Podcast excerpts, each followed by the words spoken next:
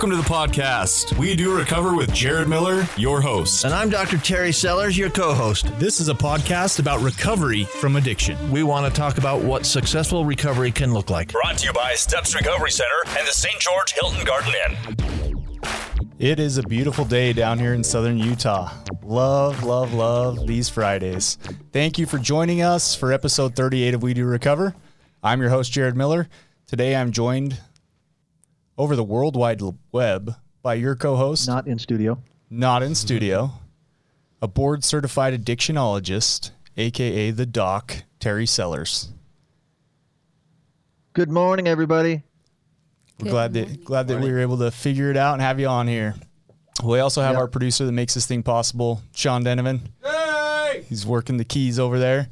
And I'm super excited to have my buddy and his brand new fiance. We're going to get to that. DJ and Danielle. Welcome. Thank you. Thank you Thank you for having us on. Thank you. Murphy's Law's been in full effect today, hasn't it? Yeah, And- so much. and you guys have been patient and just man, it's been a joy to to be able to spend the morning with you. So thank you guys. Thank, you. So before we get to uh, new and goods, episode 38, part one is brought to you by Steps Recovery Center, where addiction ends and healing begins. I say this every week, but seriously, if you or a loved one need help, don't hesitate to call 801 800 8142. They can get you some help, lots of resources. Don't hesitate, give them a call. So, with that, Dr. Terry Sellers, what's new and good? What's going on?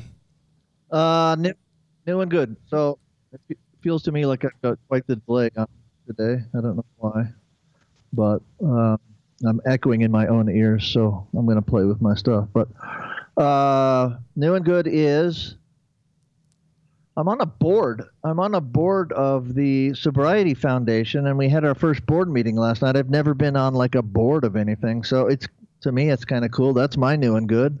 That is cool. How did that go? A new experience for you? Great. Yeah. So the Sobriety Foundation for our listeners, if they remember, Susan Peterson was on our podcast about, I don't know, a month and a half ago, maybe? Yeah, about a month ago. Yeah. Yeah. and She's the executive director of the Sobriety Foundation. And they give away scholarships for um, for sober living for people to have their first two months of sober living completely free, and they gave away 105 scholarships last year. So they're aiming for more this year. Pretty exciting. That's awesome. We even did a little fundraiser and raised a thousand dollars. In fact, DJ's got on one of the hats, right? Sober Yeah. Society, Navigate a Sober Lifestyle. And Danielle's got on one of the t-shirts, right? What? Yep. It's the family member version. No one fights alone. Love it. Can I uh, give a shout out to where it belongs? Yeah, of course. You did. You did the fundraiser. Oh, thank. I appreciate. Everybody Oh. helped out.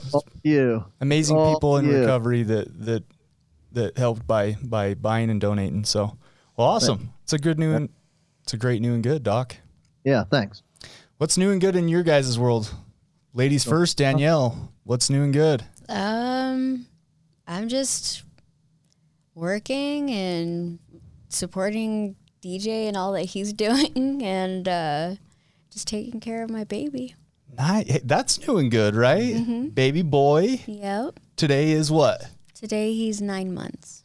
Oh, that's exciting. 9 months old. That's so cool. They were showing me pictures before the podcast. Cute little guy. DJ. I, you his name's Dustin, but I, he's my buddy. I call him DJ. Yeah, Man, you, you you're a lucky dude. I am. Yeah. I'm a very lucky guy. I honestly can say I'm truly happy at this moment. Yeah. Mm-hmm. Good man. So what's new and good for you? Uh, you know, I have a lot new and good. Um, mostly right now, I just got like my official letter to Dixie State University, so I'm pretty stoked about that because like, not only am I the first person to ever go to college in my family, but like coming from where I was to where I am now, it's just like I never would have thought that I would ever have the opportunity to do that. So like, that's just one of the things that I'm just super stoked about. Amen, bro. Amen. Like I that that that brings my heart joy. It really does. First generation student. He's been through this thing they call the disease of addiction. On the other side, in a life of recovery, just barely got accepted to DSU. That is an amazing new and good. I like that. It's not going to That top is. I love that too. That's really exciting. that, i- right?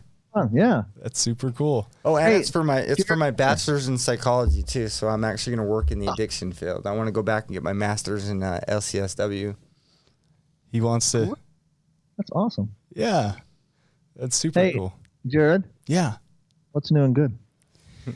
I appreciate you asking that. So I'm pretty, I'm like nervous because tomorrow I, I, so last week we had on Jason Coombs, right? And he did the, the Iron Man. And so I, my fiance, Amanda, she, Mandy, she's a sweetheart. She tells me, um, Hey babe, guess what? I'm like, what? And she's like, I signed you up. And I'm like, for what? And so we got, we got a, uh, mud run, a three mile mud run out in Hurricane tomorrow. That's cool. Yes. Wow. Yes, and our team name is the Dirty Mother Truckers. Nice. Yeah, pretty like sweet, right? and it's it's so she's a teacher, and it's like a bunch of her teacher friends and and people. So it'll be cool because she, uh, she's always so supportive of the stuff that I do and tagging along, and so it'll be cool to be able to be supportive of the you know this mud run that we got going on. So that's new and good in my world. Getting ready to get in the mud and get dirty and have some fun. Yeah, Hey, so, buddy. that- so that's amazing again, right? Yeah. Look back to the addiction days. If somebody, when you were actively getting high, somebody asked you to go on a mud run, you'd have told them to go take a hike. yeah, yeah, no, You would have seen that as fun at all. right, right. That's cool. Yeah, it's way cool. I'm excited Yeah. about it. I'm excited. Oh. Well, let's jump into to DJ and Danielle here. So, I understand you guys are engaged. Mm-hmm. Yep. Yep. When did that happen? Valentine's Day. Get up on your mic for me. Valentine. Valentine's Day. Aren't you just the romantic type, huh? Yeah, I wanted it to be really special, you know, and I was gonna wait till our one year anniversary. Like, I actually like m- played up to it like so good. Like, I'm like, we went and che- got my necklace cleaned, and she's like checking out rings, and I'm like, yeah, but don't worry, it's not gonna be a while before I even ask you. And I was already planning on asking, and then like I had it all planned out, so it was pretty cool. Man, that's that's too funny. How did you feel about that, Danielle? I was actually surprised because I was thinking it was gonna be the one year, maybe later. So like when he asked me, I thought it was a joke.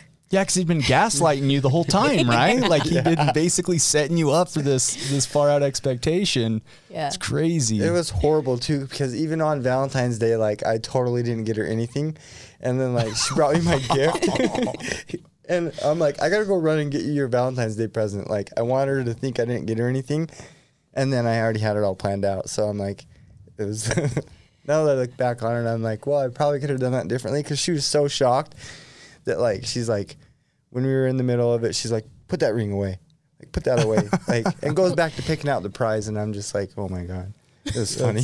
Let's hear it from your take. So, so to walk us through that moment for you, like, So we got a whole bunch of tickets. So I'm standing there looking around, seeing what I want to pick out, and I um. like a whole bunch of tickets. Hold on, I'm not understanding. Where were you guys? Oh, I'm sorry. We were at uh, Fiesta Fun. Oh, okay, yeah, yeah, yeah. Yeah.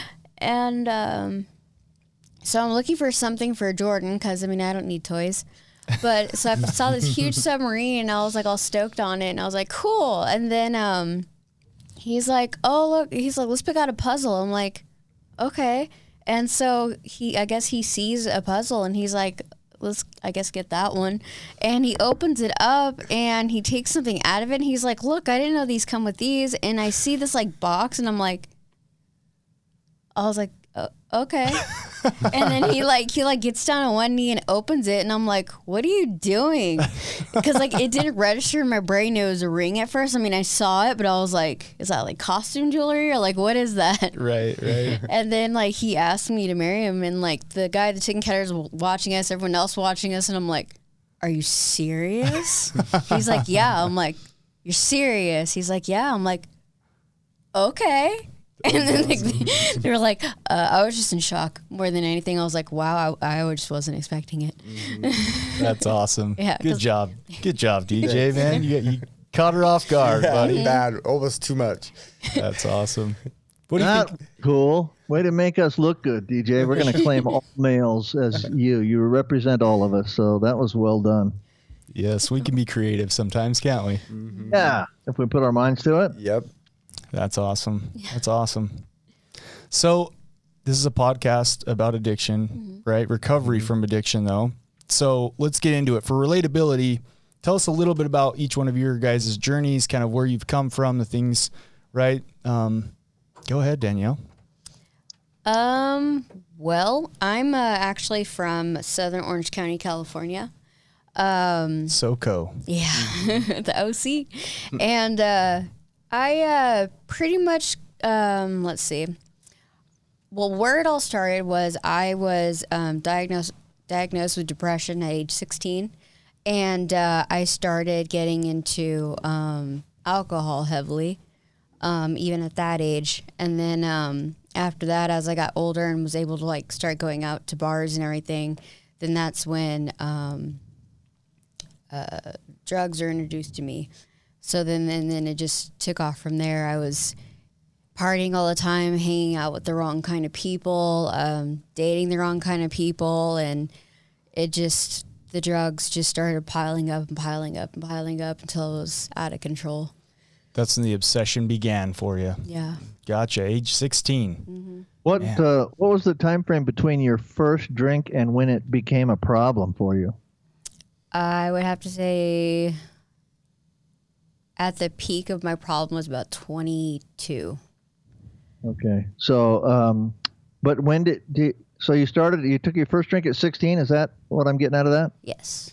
Okay. And then um, your peak was 22. But when did you?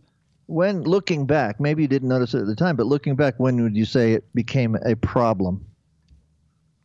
Like when did, did you ever try to stop and realize, Right. oh man, I can't put the brakes on this thing. This locomotive is moving and I can't stop it. Oh, when I figured out it was a pro- oh Yeah. oh that wasn't until I was almost 30. Got you. Whoa. Yeah. Whoa. Yeah. So we're i- in this thinking process. Did you think this is just life? Like this is just Yeah. normal? Yeah, I just thought I'm just living my life. I'm just having fun, living my life, and all that. So I was just drinking, partying, hanging out with the wrong people, and didn't bother to do much of anything else. Yeah, it crept up on you. It's not uncommon. Yeah. DJ, how about for you, man? When did when did you kind of get into this thing we call substance use disorder? Mine's kind of the same as hers, honestly. Like I first started like when I was really young. Um, I just started smoking pot and drinking and going to parties like every weekend. You say really young. We've had people on here that started at like age eight. So what's really young? uh, about 10, 11. 10, 11. Smoked my first joint, and then I started going to parties. Um, in seventh grade, I started partying every weekend.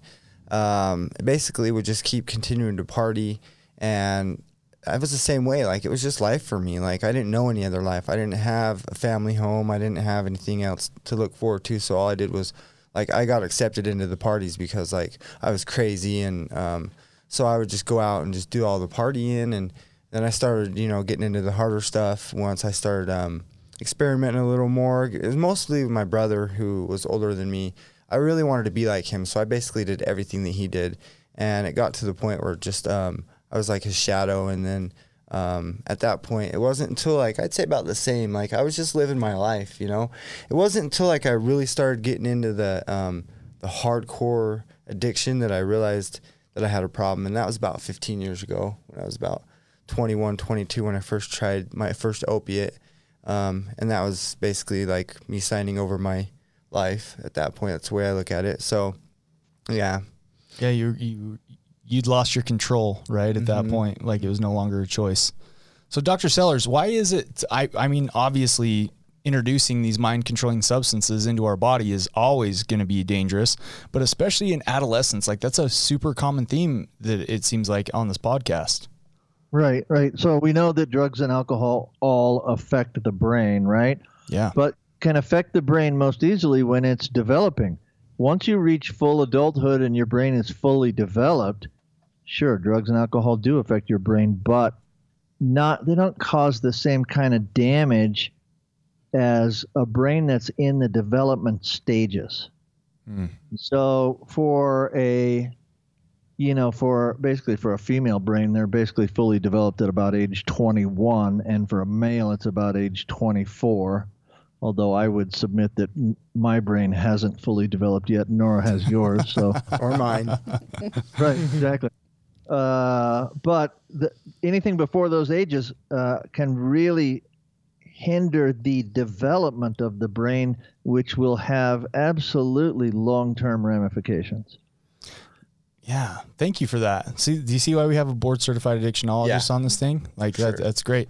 And also, I think too, from kind of a clinical or, or you know therapeutic uh, working as a counselor, I what I notice is it becomes part of people's they identify that way, right? Like they both said.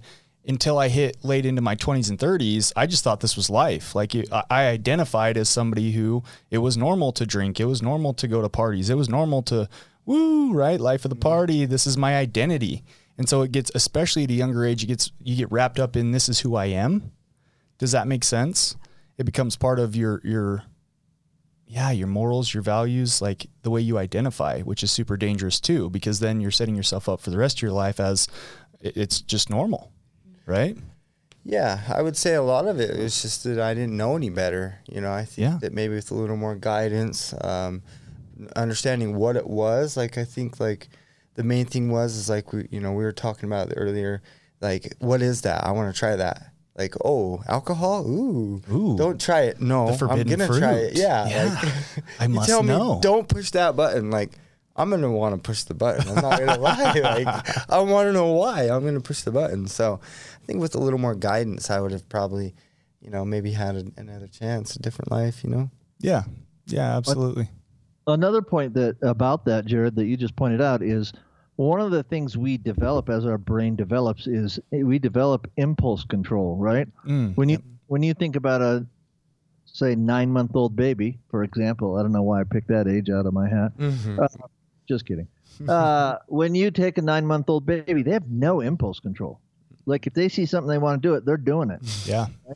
When it's time to eat, if you don't feed them, they're crying. They can't postpone that at all. When it's time to poop, they poop, period, no matter whether they're in a diaper or not.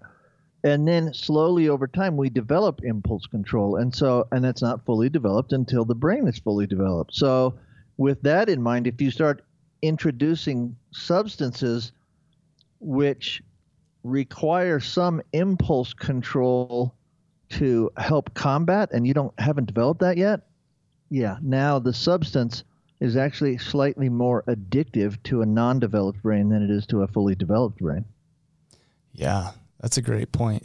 That's a mm. great point. So, on that note, this is going to kind of roll me into Danielle. Mm-hmm.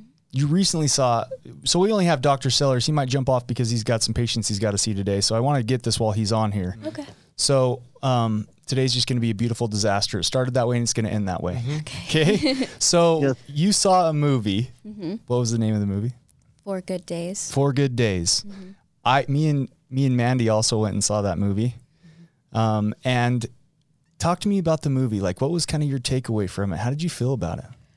Well, uh, to be honest, I was surprised because I don't normally cry during movies, but like right as soon as it started, right off the bat, I started tearing up, and it was mostly because, like, the moment I saw her, as the door was opened, and I was just looking at her face, like I just immediately started crying. And then her mom's reaction brought me back to when um, my mom first saw me at my total bottom point and then the stepdad's reaction to it and everything and i was just like wow this is this is kind of really similar to what happened to me Yeah, it's cr- it's crazy, right? And to give to give our listeners kind of a, a brief idea of what happens, it really what I loved about it is it shows the family dynamic between the family members and and the person who's struggling with the substance use disorder.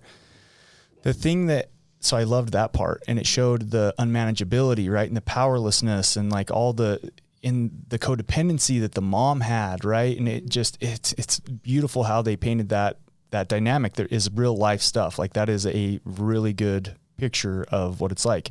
Um, the thing I absolutely hated about it is the whole movie is based on this idea that the Vivitrol shot, like she has to make it four days clean so that she can get the Vivitrol shot. And the whole time, like her codependent mom is just like, you know, oh, you know, only two more days, and and then, you know, she she gets to a point where she manipulates her mom and says, oh, they canceled the appointment, and the mom's like, How, do they not know that 24 hours is like a lifetime for us? And it's all based on this premise that once she gets the shot, she's going to be cured. Like all of a sudden, the obsession and the desire is gonna gonna leave her. And and so two things that I was thinking. One of them was this is a prime reason why people go to treatment. Because just seeing the sickness in that house when they're waiting out the 4 days was like, "Oh man, this, like there are professionals that do this. This is why treatment is so important." The other thing that I take away from it is just because you get a Vivitrol shot doesn't take away that obsession. So, Dr. Sellers, while we got you, can you kind of address that from a medical standpoint? What is Vivitrol? What does it do? And why does it not completely take away the obsession to use? Well, I got to point out the, you know, I love pointing out when Hollywood makes factual mistakes, but the, the manufacturer of Vivitrol recommends seven days. Four days, you might still get sick. So, um, so they should have made a s- seven more days or seven good days. I mean, movie. But So she had three when she saw the doctor, right? She had three Oh, days clean. Yeah. Okay, so they made it go four more. Okay, that makes sense. So Vivitrol, we've talked about this before, I think, but Vivitrol goes into the brain and binds to mu opioid receptors. And but what it does is it binds to them, but it does not turn them on. And so uh, the opiates have to exert their mechanism of action by binding to a receptor. If you just have free floating heroin in your bloodstream, but it never binds to a receptor, it will not affect your brain. But if it binds to it, that's where you get all the effects, right? And so the naltrexone binds to that receptor, and it binds stronger than heroin does, and it, um, but it doesn't turn the receptor on. So now, if you have Vivitrol on board and you use some opiates of any kind, whether it be heroin or pills or whatever, the heroin will float around in your system, but it can't bind to receptors, so you can't, you won't get high on Vivitrol. With that little bit that happens in the brain, it it also reduces cravings, and part of that is uh, actually physical stuff, but part of it might just be uh, completely psychological. You, if you know you can't get high on heroin, you probably aren't going to crave it as much. But there is also an, a mechanism in the brain where it actually does reduce cravings. That's not all like in your head, so to speak.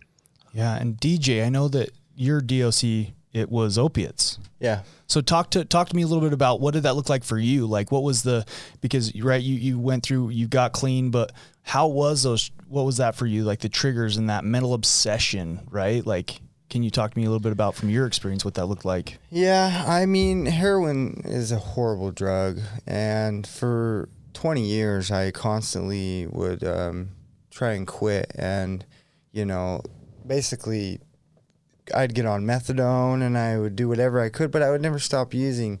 I would keep continue to using, and you know, whenever I would want to try and stop using, like I would go to jail and then I would just go right back out and continue to use because I never had that obsession removed from me. You know, I had never even heard of Vivitrol um, up until about a year ago. Um, so for me, I was just constantly just getting back in that cycle. Um, I never really wanted to quit. I think the the main thing is like there's these shots that can help. There's rehab. There's and you know all this stuff that can help. But ultimately, you've got to want it. And I think that was the biggest thing this time is I finally just I wanted to change and I was willing to do everything I had to to get it.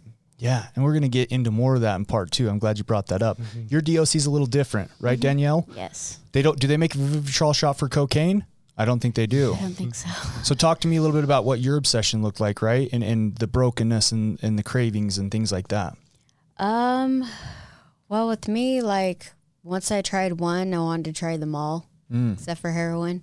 Um, but uh, so it was like I, uh, I was mostly uh, in the beginning. It was like I think the first thing I tried, of course, was weed, and then um, then it went into coke, and then I started. I was a raver for a little bit, so then I got into psychedelics like uh, ecstasy, acid, ketamine. Um, I did shrooms sometimes.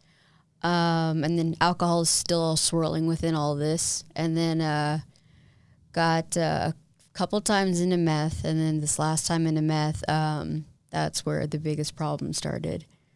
Got yeah. So it sounds like your obsession was more just whatever you could get your hands on to take away the the unmanageability and the uncomfortableness that you were feeling at the time. Is that safe to say? Yes. Yeah. And the scary thing that I want to point out is there isn't always medication assisted treatment for these different narcotics that we put into our body. Right, Dr. Sellers? Yeah, that's a great point. There is no real. So medica- medication assisted treatment or MAT really works for alcohol, works for opiates, but there is no medication assisted treatment for benzodiazepines, for all of the psychedelics that you just mentioned and even the ones you didn't mention. Stimulants like uh, like Adderall and cocaine and meth. Yeah, we're running out of time in this part one. Join us for part two. We're going to get more into Danielle and DJ. You are listening to We Do Recover with Jared Miller and co hosted by Dr. Terry Sellers. We'll be right back after this short break with more of We Do Recover with Jared Miller, sponsored by Steps Recovery Center and the Hilton Garden Inn. I'm Desmond Lomax, one of the clinical executives here at Steps Recovery, and once you become of the Steps family, you're just a part of the Steps family.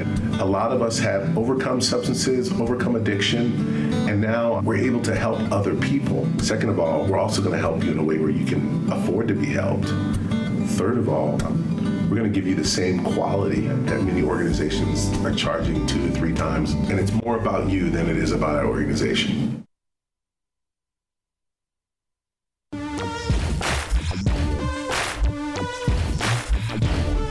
We welcome you back to We Do Recover with Jared Miller, co hosted by Dr. Terry Sellers.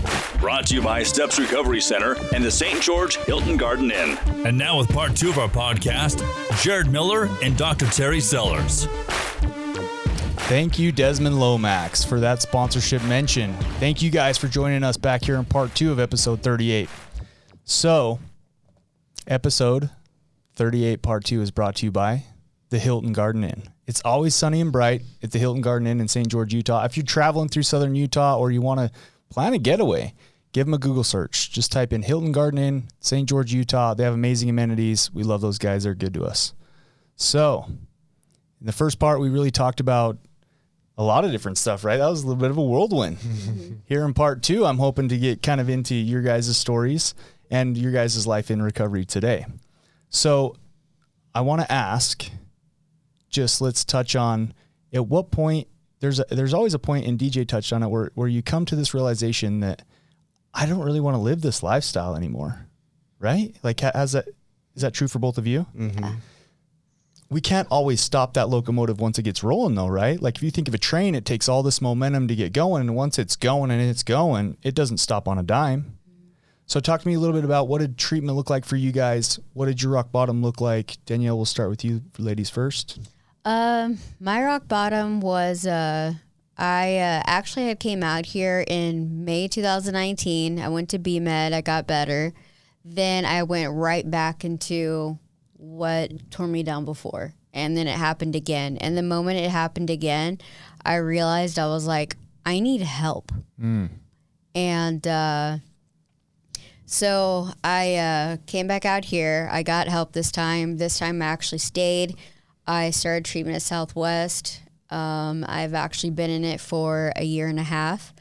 Um, my main focus with all that, though, was my mental health. Because of my um, meth use, I had developed acute psychosis, which, yeah, um, very scary stuff. And um, I am almost two years clean now, but I still sometimes get the uh, side effects of it.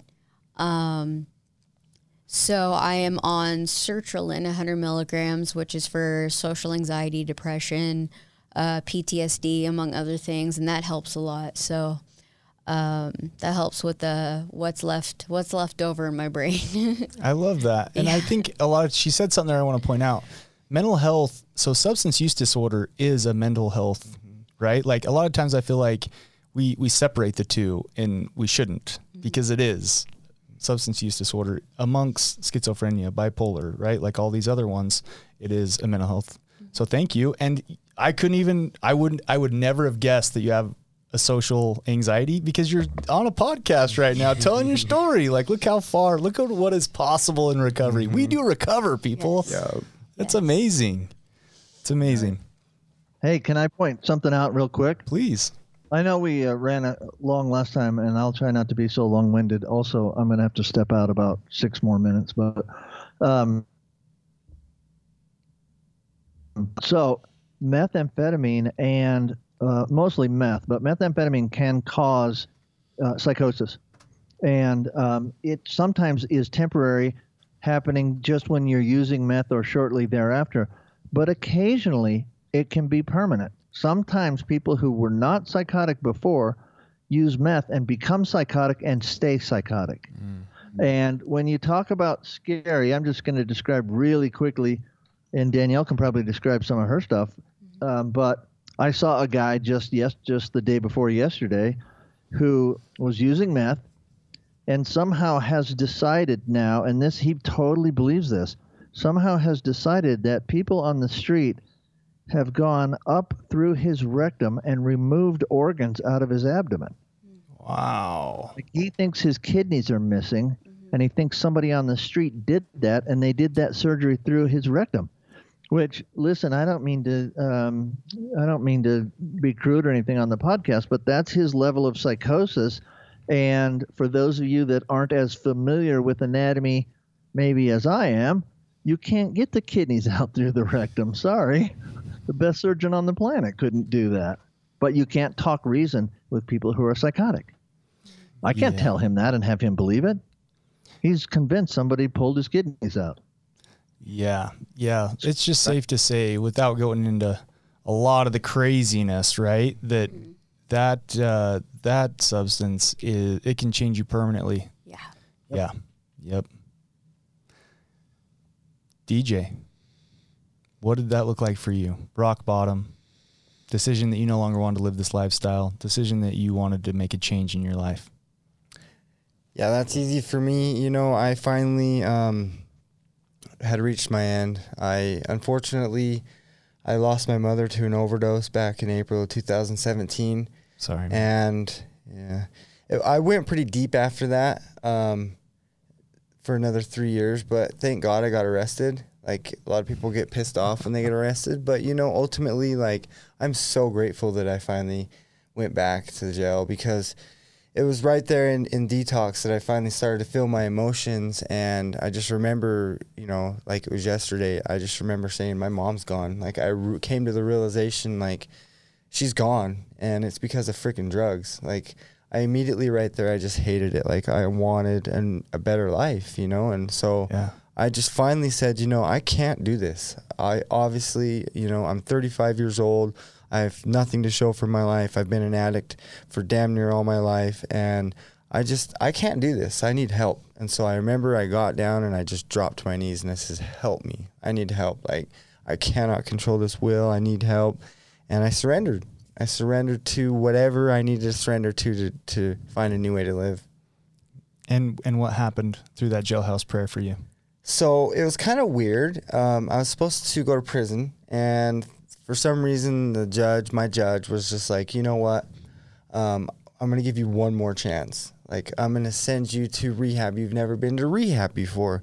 I don't know why, but we're gonna give you this one chance. And so they put me in a, a 90 day program in the jail. Um, but weird enough, COVID hit and it got shut down.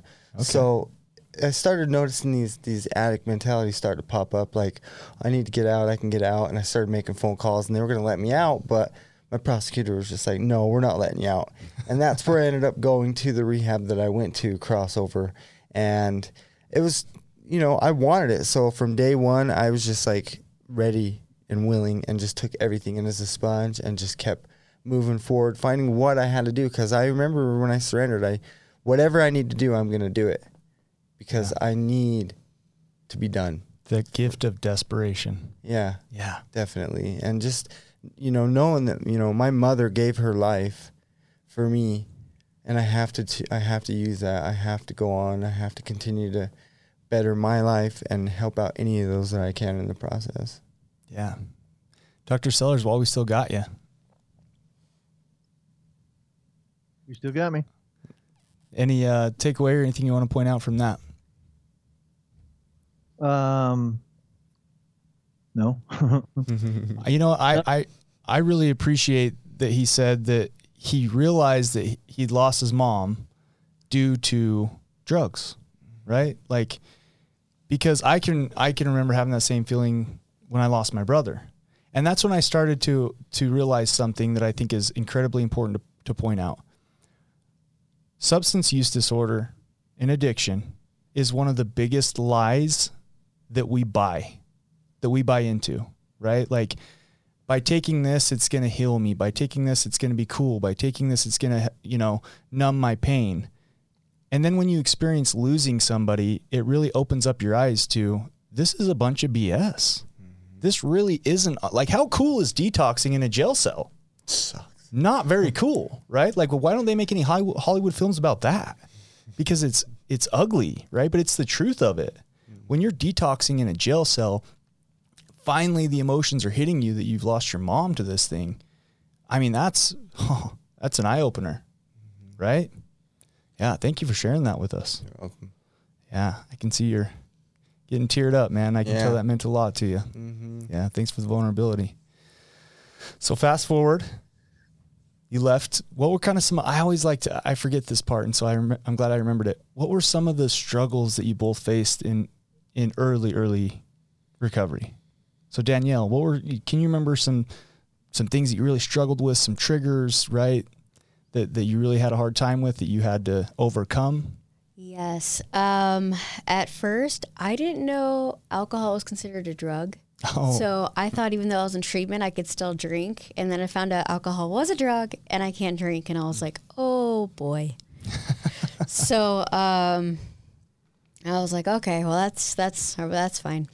Um, and then um, I had this really big problem with anything that smelled like cotton candy or ices because that was a trigger for me because that's how I felt that um, meth smelled like. really? Yeah. That's great. I've never heard that. That's cool. I didn't know, cool. I didn't know that heard either. Yeah, yeah. To me, No, the- your t- dealer was selling you cotton candy, not real meth. Did you know that? He's like, we know she's in the psychosis stage. She'll buy whatever. Here's some cotton candy. Have a good day.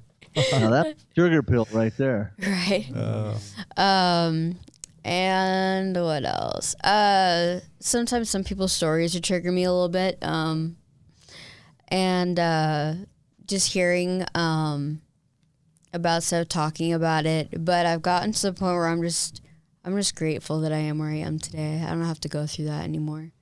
I love that. So yeah.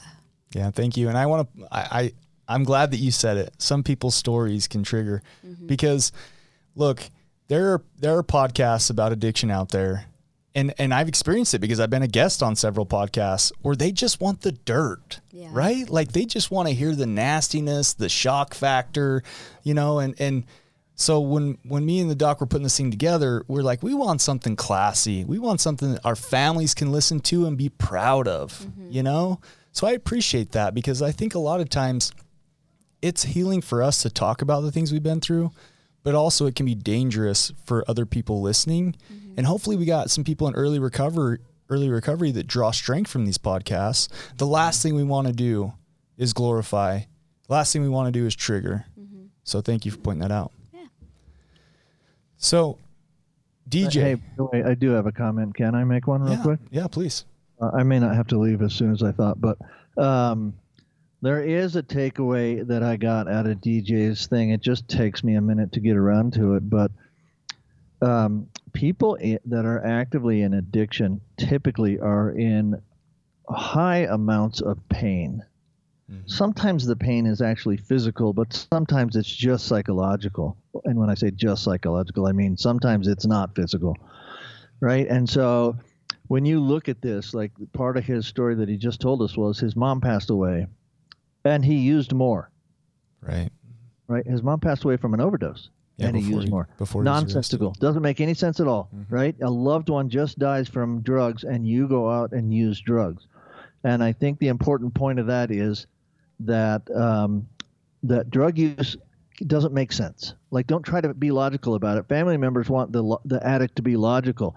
Now, recovery has to be logical, but the actual use doesn't make sense. And so, trying to reason with somebody who's using logic's not going to work. That's not where they are. Yeah. Yeah, that's a great point. Yeah. That's a great point. All right, DJ, you ready? Mm-hmm. So, what was it for you? What were the, some of the struggles, the triggers, the things that you had to overcome in early recovery? Like I want to hear. Like for me, dude, I had to work as a janitor. Right here, I was bachelor's degree. Felt like I had oh. all this stuff, and right, like I know Dr. Sellers went from being a, a you know, a labor and delivery doctor to scooping cookies. Right, like like what were some of the things that you were just like, man?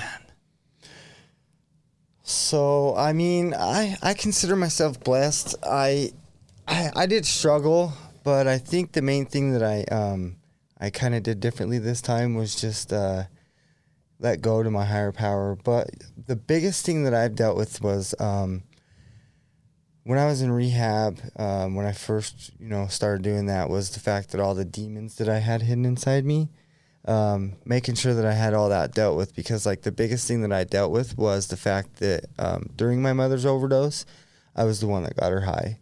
Um, and yeah, I know afterwards she went and, and took a bunch of extra stuff, um, Xanax and blood pressure medication. Come to find out later, she you know had tried to commit suicide a few times before that. So I don't really know what happened, but I for those three years I blamed myself. You know, I literally hated myself. Yeah. You know? And so for me, like that was the biggest thing is letting go of all that guilt and shame and, you know, the blaming of my, my father who I blamed for so long. But like I freaking wanted cravings. I literally, even though I was done, like I still have cravings to this day. So for me, it was just like when I that first week I got out, all the places that I had gotten high at, I would just go to and I would just literally freak out because like I had never been there clean. And so for me, this was all new, but like the PTSD started hitting and I started thinking about getting high. Like I do not want to get high, but here I am thinking about wanting to get high. And, and so it was a huge struggle for me to like deal with those, those triggers. But I think the main thing is, is the treatment that I was in and then the aftercare, the outpatient, all that stuff to make sure that I have the triggers, the tools to take care of the triggers. So, um, but yeah, working was really hard. You know, I went into to alcohol. Hold on, dude. You're crazy. Like you went to places that you used to score in. Like so, I, I just want to point out we don't recommend that DJ. No, no. right? I mean, I'm just talking like- but you made it through clean. But I'm just saying, like, if you're listening to this right now, we do not recommend. it. We call it stay away from slippery places. Right? Find a different playground. All the little uh, sayings that we have. Right? Like. See, and that's the thing is like it sounds. I, I from where you're coming from, it does sound like I actually went to like my friends' houses and the dealers' houses. I'm talking about like the Maverik bathroom. Oh, and like okay. like for me, like I was areas, in I was common in areas. addiction for so long that everywhere in life Mm. was a place that I had used and gone to. So let me you know redirect that and say I wasn't going to Okay, the okay, friends' houses. I stayed far away from anybody who had anything dealt with. You know, I'm talking about just just going to like when I started work at Applebee's, like to the bathroom. The bathroom is identical to the one at my work, and I would just go in there and immediately I would go back to that day, that night, all that crap that I went through. Yeah. And even after everything I've gone through, I still wanted to get high. And then immediately you have to just deal with that, and then you know you go into like, well, I know I lost my mother, and I don't want to be homeless, and I don't want to stink, and you just go into all the crap that comes with it because getting high is not fun. Like you said, like we may think that it is, but ultimately, like so many addicts who are in uh, active addiction want to quit. It's It's the biggest lie we tell ourselves. horrible. Yep. Yep. And you talked about playing the tape all the way through, right? Uh, think of your worst 15 seconds. Like all those things are help counter counteract that trigger, right? Yeah. It's good. For sure. It's good. Dr. Sellers, you're looking like you had something you wanted to say. Oh, I don't know. Not really. I, I, I like what he's saying. It makes a lot of sense to me. And yeah, I mean, there are sometimes you you can't avoid places that will trigger you. But to your point, also, an alcoholic has no business in a bar, Right. right? There's nothing that happens in a bar that an alcoholic needs to be there for. So we try to avoid them, but sometimes you just can't. And when you can't, you're going to have cravings sometimes. And when you have cravings, yeah, there's we one of the things we learn in treatment, I hope, is how to deal with cravings, how to you know have coping mechanisms that help us get through that time. Because cravings, again, another non-logical thing, right? You're you lost your mom to dope, and you want to use dope. I uh, had the DEA search my house And anytime I get a migraine, my brain says to me, "Hey, a little morphine would be great right now." We're like, "No, let's think about the real stuff. It's not great. It's just not great." Yeah. And for those normies out there that listen to this, my cute fiance, I got to share this. And Dr. Seller's to testify to this because we called her afterward. We called him afterwards. But so we're leaving that movie, right? Four good days. And she's trying to understand my world. She's trying to, right, to, to, to comprehend this obsession that people struggle with. And we're, we're leaving the theater and she goes, Hey, babe. And I said, Yeah. And she goes, do you think that they make a shot for Crumbl cookie? and I said, what do you mean, babe? And she goes, well, like triggers, like, is that like when I crave sugar and I crave a, crum- a Crumbl cookie? And I'm like, yay, she gets it, right? Like, good job. She understood, Yeah. you know? So too uh, funny. Except, except, so my mom says to me every once in a while. She said to me early in recovery, "Yeah, is your like I crave chocolate ice cream." No, that's not the same craving. Sorry. it's Like right. the cravings that I have are like I'm gonna die. yeah, good If point. I don't get some dope. So yeah. Yeah, it's it's just, so I but agree it's there. But the cravings that we have as addicts, a lot worse than Crumbl cookies. yes, yes, very But valid. they don't make Vivitrol Crumbl. Very valid. Yeah. Well, let's jump into. We got five minutes left, and, and this is my favorite part. So, your guys' life in recovery today. What does that look like? Like, what are you involved in? What do you do? What do you, what do- what really helps you stay in this thing that we call a lifestyle of recovery? Because we do recover. Danielle, ladies first. Um, well, I'm very involved with um, my home group. Um, So fellowship. yeah, so I, I chair a meeting every Friday. Um, and then we have our own meeting on Thursdays um, where we live at 7 p.m. So we do that too. And then try to make it to as many events as possible to be in the recovery community. Plus, also playing recovery softball whenever that happens. That's always a lot. Of, I enjoy that so much. Just being around everybody and playing softball. It's so fun.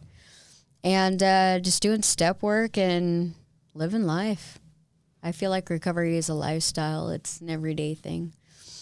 Well said. I love that. And you know what? I, I would think being a mama is your life in recovery, right? That too, yeah. Considering um, I didn't think I could get pregnant, and then three months into recovery time, all of a sudden I'm pregnant. I'm like, wow. How did that happen?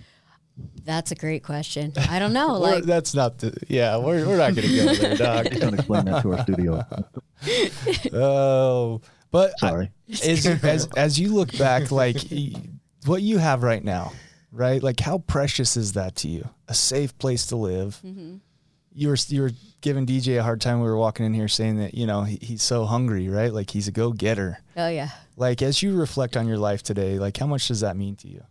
Um, it means a lot to me. I've I never thought that my life could be as good now. Um, I never thought my life could be this great.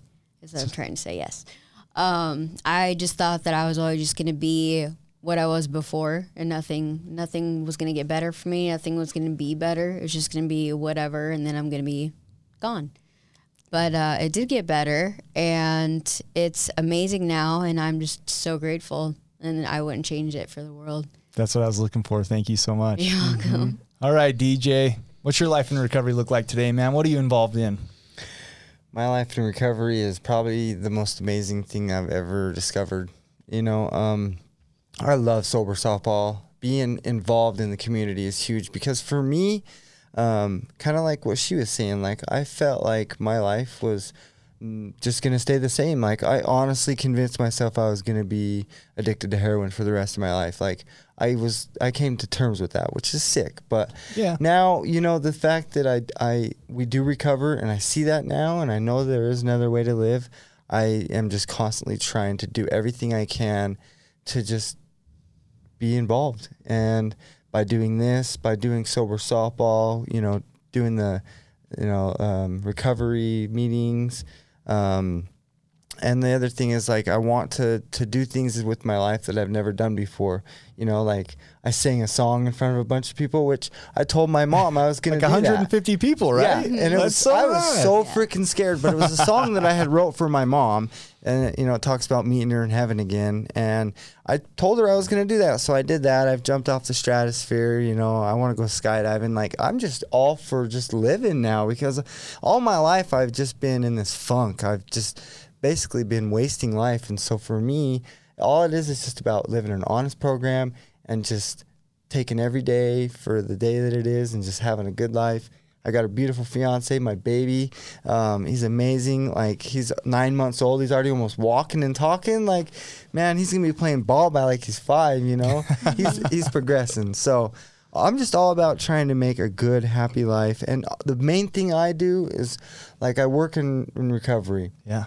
And I'm going to school for re- for to help with uh, recovery, and I want to have one day I'm going to open up my own rehab. I, I am. I, there's no doubt about it. It's not a matter of how; it's a matter of when. And I just want to help out at least one person. If I can save one person, then my life will have meaning. Because I know that maybe that's a mother or son or a brother that I saved, and uh, it feels really good when you meet those people in, in recovery, and then you see them out in the community contributing and helping out. It just warms my heart. Like I literally cry all the time now. I'm a big baby. I love it. We get to feel our emotions in recovery. oh, I love it. We got about 30 seconds. Dr. Sellers, any final thoughts? Yeah, sure. Um, well, I- I'm sitting here beaming because this is the wisdom that live Uh, did we lose him? People. Like, listen to how smart these people are about their lives right now, and they have great blessing living recovery. Absolutely. Thank you guys so much for joining us. This has been episode 28 with DJ and Danielle. Join us next Friday. We have Todd Sylvester, author, speaker. We'll see you guys then. Thank you for joining us today on We Do Recover with Jared Miller. Help us spread our message of hope. Like, comment, and share. If you have any topics or ideas for future shows, please share that on our Facebook page. That Facebook page is We Do Recover with Jared Miller. If you or a loved one needs help, please reach out to us. Again, thank you for listening. Brought to you by Steps Recovery Center and the St. George Hilton Garden Inn.